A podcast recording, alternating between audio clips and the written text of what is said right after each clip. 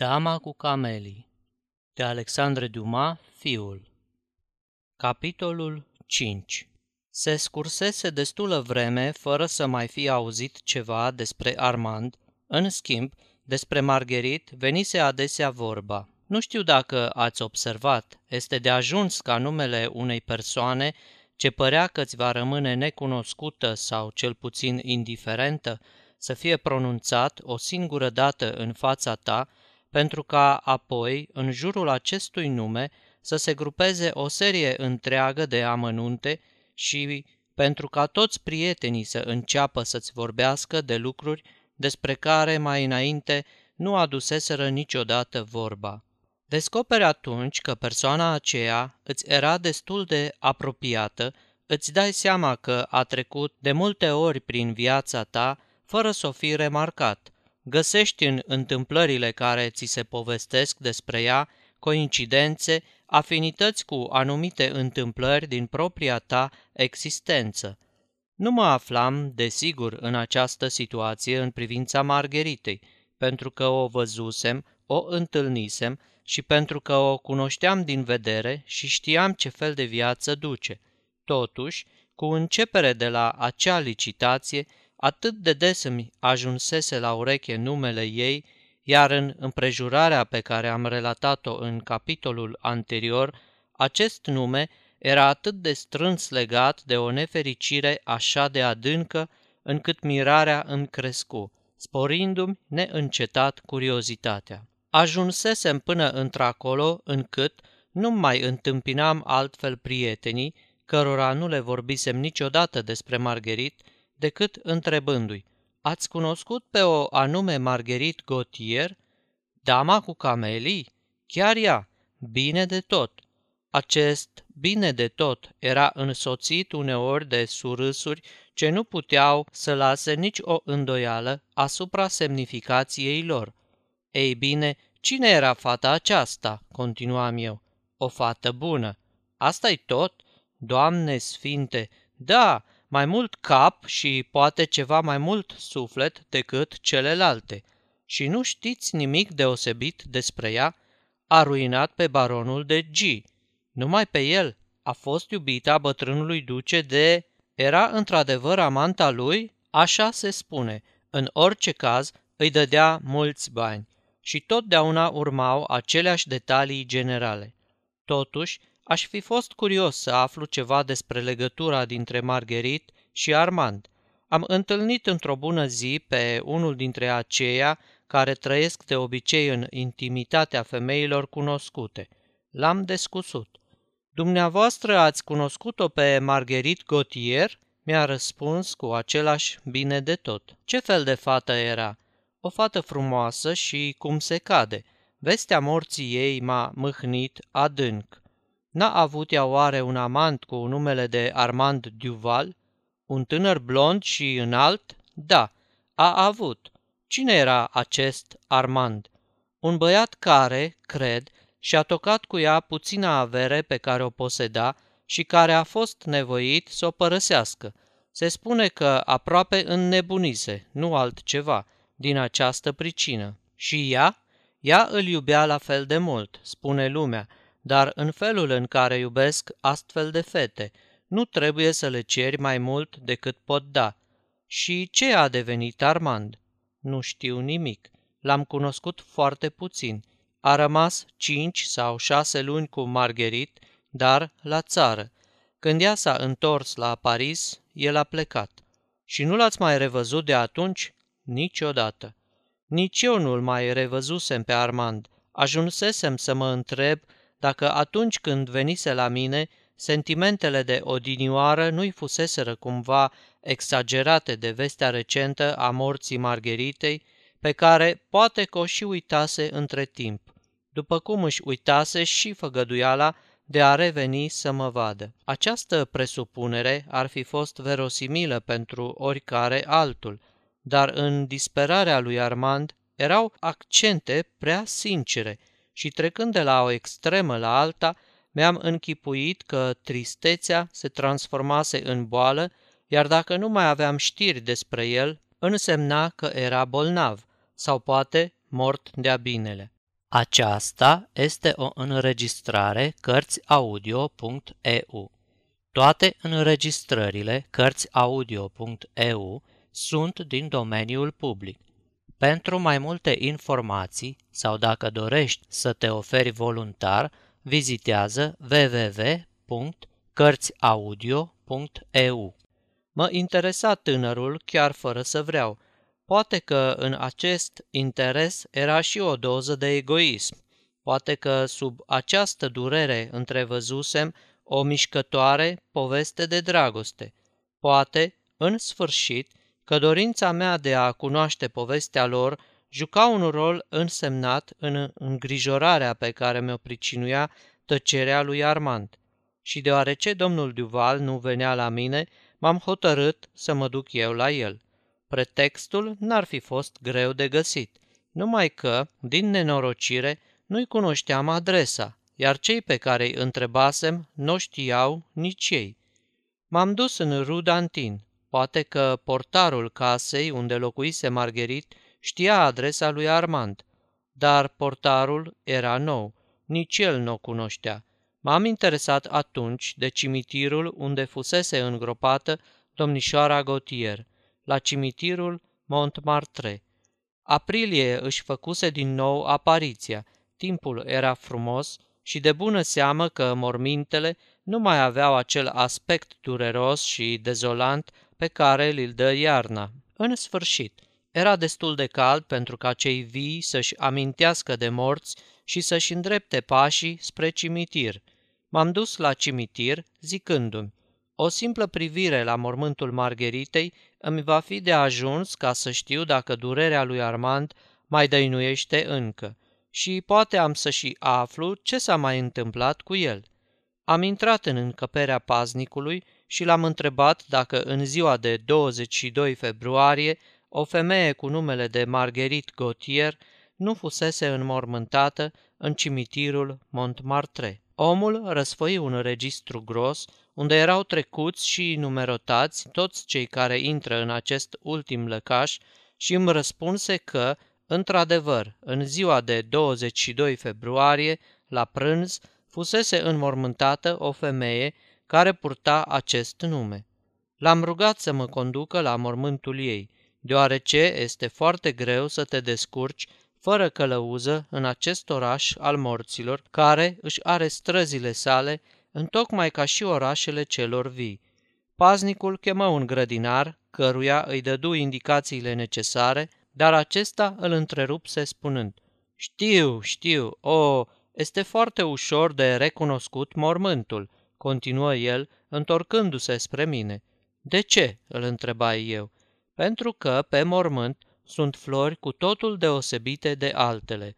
Dumneavoastră aveți grijă de el? Da, domnule, și aș dori ca toate rudele să aibă grijă de morților, așa cum are tânărul care mi-a dat în grijă acest mormânt. După câteva ocoluri, grădinarul se opri și îmi spuse, Iată că am ajuns. Într-adevăr, în fața ochilor îmi apăru un răzor de flori pe care nu l-ai fi luat niciodată drept mormânt dacă acest lucru n-ar fi fost indicat de o placă de marmură albă cu un nume gravat pe ea. Placa de marmură era așezată drept, un grilaj de fier mărginea bucata de pământ cumpărată și tot locul era acoperit de camelii albe. Ce părere aveți?" mă întrebă grădinarul. Este foarte frumos și de fiecare dată când se ofilește o camelie, am primit ordinul să pun alta. Și cine a dat acest ordin? Un tânăr care a plâns mult de tot când a venit prima oară, vreun vechi prieten de-al moartei, fără îndoială, fiindcă mi se pare că era cam ușuratică dânsa. Se spune că era foarte frumoasă. Domnul a cunoscut-o? Da. La fel ca celălalt domn, îmi spuse grădinarul cu un zâmbet șiret. Nu, nici măcar nu i-am vorbit vreodată. Și dumneavoastră veniți să o vedeți aici este foarte frumos din partea dumneavoastră, deoarece nu se prea înghesuie nimeni să o vadă pe biata fată. Nu vine, prin urmare, nimeni? Nimeni, în afară de acest tânăr care a venit o singură dată. O singură dată? Da, domnule. Și n-a mai fost de atunci? Nu, dar are să vină din nou la întoarcere. Este deci plecat în călătorie? Da. Și știți cumva unde se află? Cred că este la sora domnișoarei Gotier. Și ce caută acolo? Vrea să-i ceară autorizația să o deshumeze pe moartă și să o îngroape în altă parte. Și de ce n-ar lăsa-o aici? Știți, domnule, că și în privința morților, fiecare își are ideile lui. Noi, ăștia de aici, vedem în fiecare zi tot felul de lume. Acest teren n-a fost cumpărat decât pentru cinci ani și tânărul vrea un loc de veci și un teren mai mare. În cartierul nou ar fi mai bine. Ce numiți dumneavoastră cartierul nou? Terenurile noi care se vând acum în partea stângă, dacă cimitirul ar fi fost întreținut totdeauna atât de bine ca acum, n-ar exista un altul la fel în toată lumea, dar sunt încă multe de făcut până să fie cum ar trebui. Și apoi oamenii sunt atât de caragioși. Ce vreți să spuneți? Vreau să spun că există oameni pe care nu-i părăsește mândria nici aici. Această domnișoară Gautier se pare că și-a cam făcut de cap în viață, scuzați-mi expresia. Acum, sărmana, e moartă și o să se aleagă din ea tot atâta cât o să se aleagă și din cele despre care n-are nimeni nimic de zis și pe care le udăm în fiecare zi. Ei bine, când rudele persoanelor care sunt îngropate alături de ea au aflat cine era, ce crezi că le-a trecut prin cap? Au spus că se opun ca să fie îngropată aici și că ar trebui să existe locuri separate pentru astfel de femei, ca și pentru săraci. S-a văzut vreodată așa ceva? Le-am tras o săpuneală strașnică. Mari rentieri care nu vin nici măcar de patru ori pe an să-și viziteze morții, care își aduc singuri florile și priviți ce flori, care se calicesc să pună pe cineva să îngrijească mormintele celor pe care pretind că îi jelesc, care pun să se încrusteze pe aceste morminte lacrimi pe care ei niciodată nu le-au vărsat și care vin să facă pe grozavi în ceea ce privește vecinii. O să mă credeți dacă o să vreți, domnule, nu o cunosc pe această domnișoară și nici nu știu ce a făcut. Dar cu toate acestea, ei bine, eu țin la ea, la această sărmană micuță, am grijă de ea și îi dau toate cameliile la prețul cel mai modest. Este moartea mea preferată.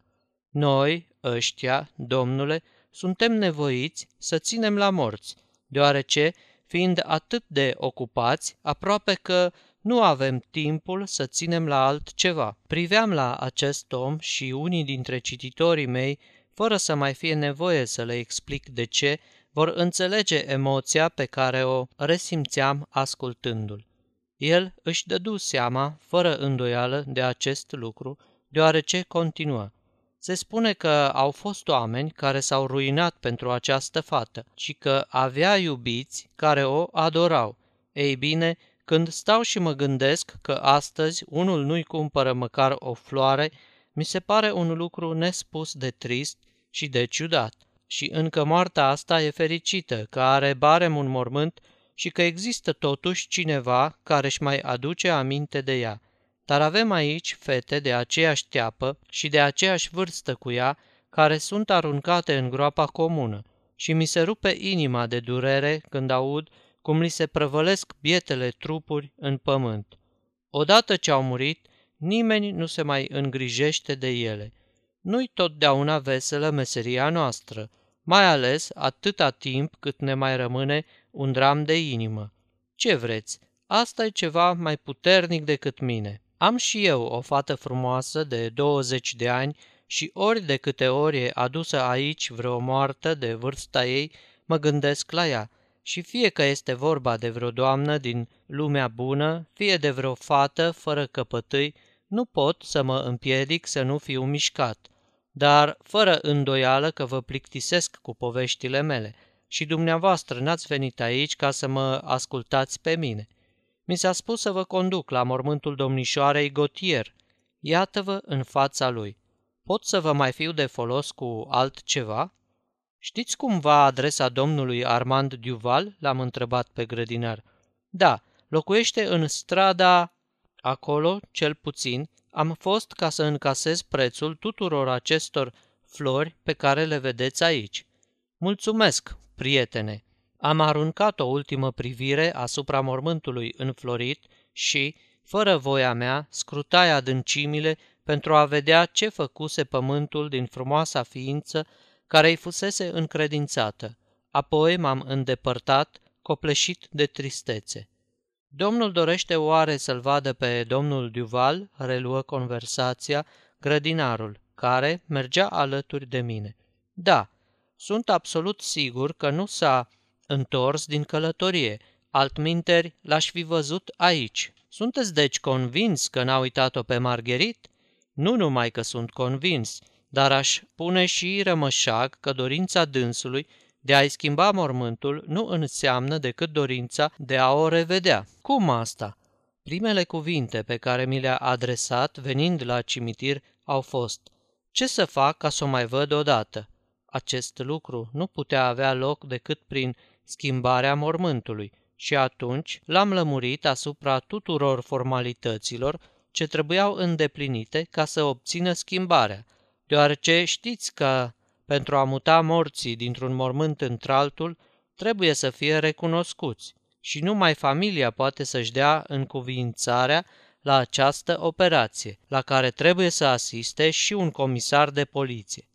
Tocmai pentru a obține această autorizație s-a dus domnul Duval la sora domnișoarei Gotier, iar prima sa vizită va fi, fără îndoială, aici.